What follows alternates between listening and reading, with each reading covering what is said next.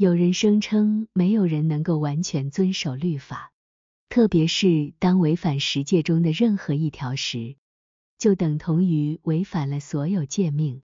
但这种说法听起来并不像它的实际意思那样准确。其核心含义是，如果有人故意或决意违反一条诫命，那么他在实际上也是在违反其他所有诫命。因为有意违反诫命，就等于完全否认他是罪恶。如果别人告诉他这是一种罪行，他会毫不在乎的拒绝这种提醒。这样的人会对任何被称为罪恶的事情不以为然。T C R 五二三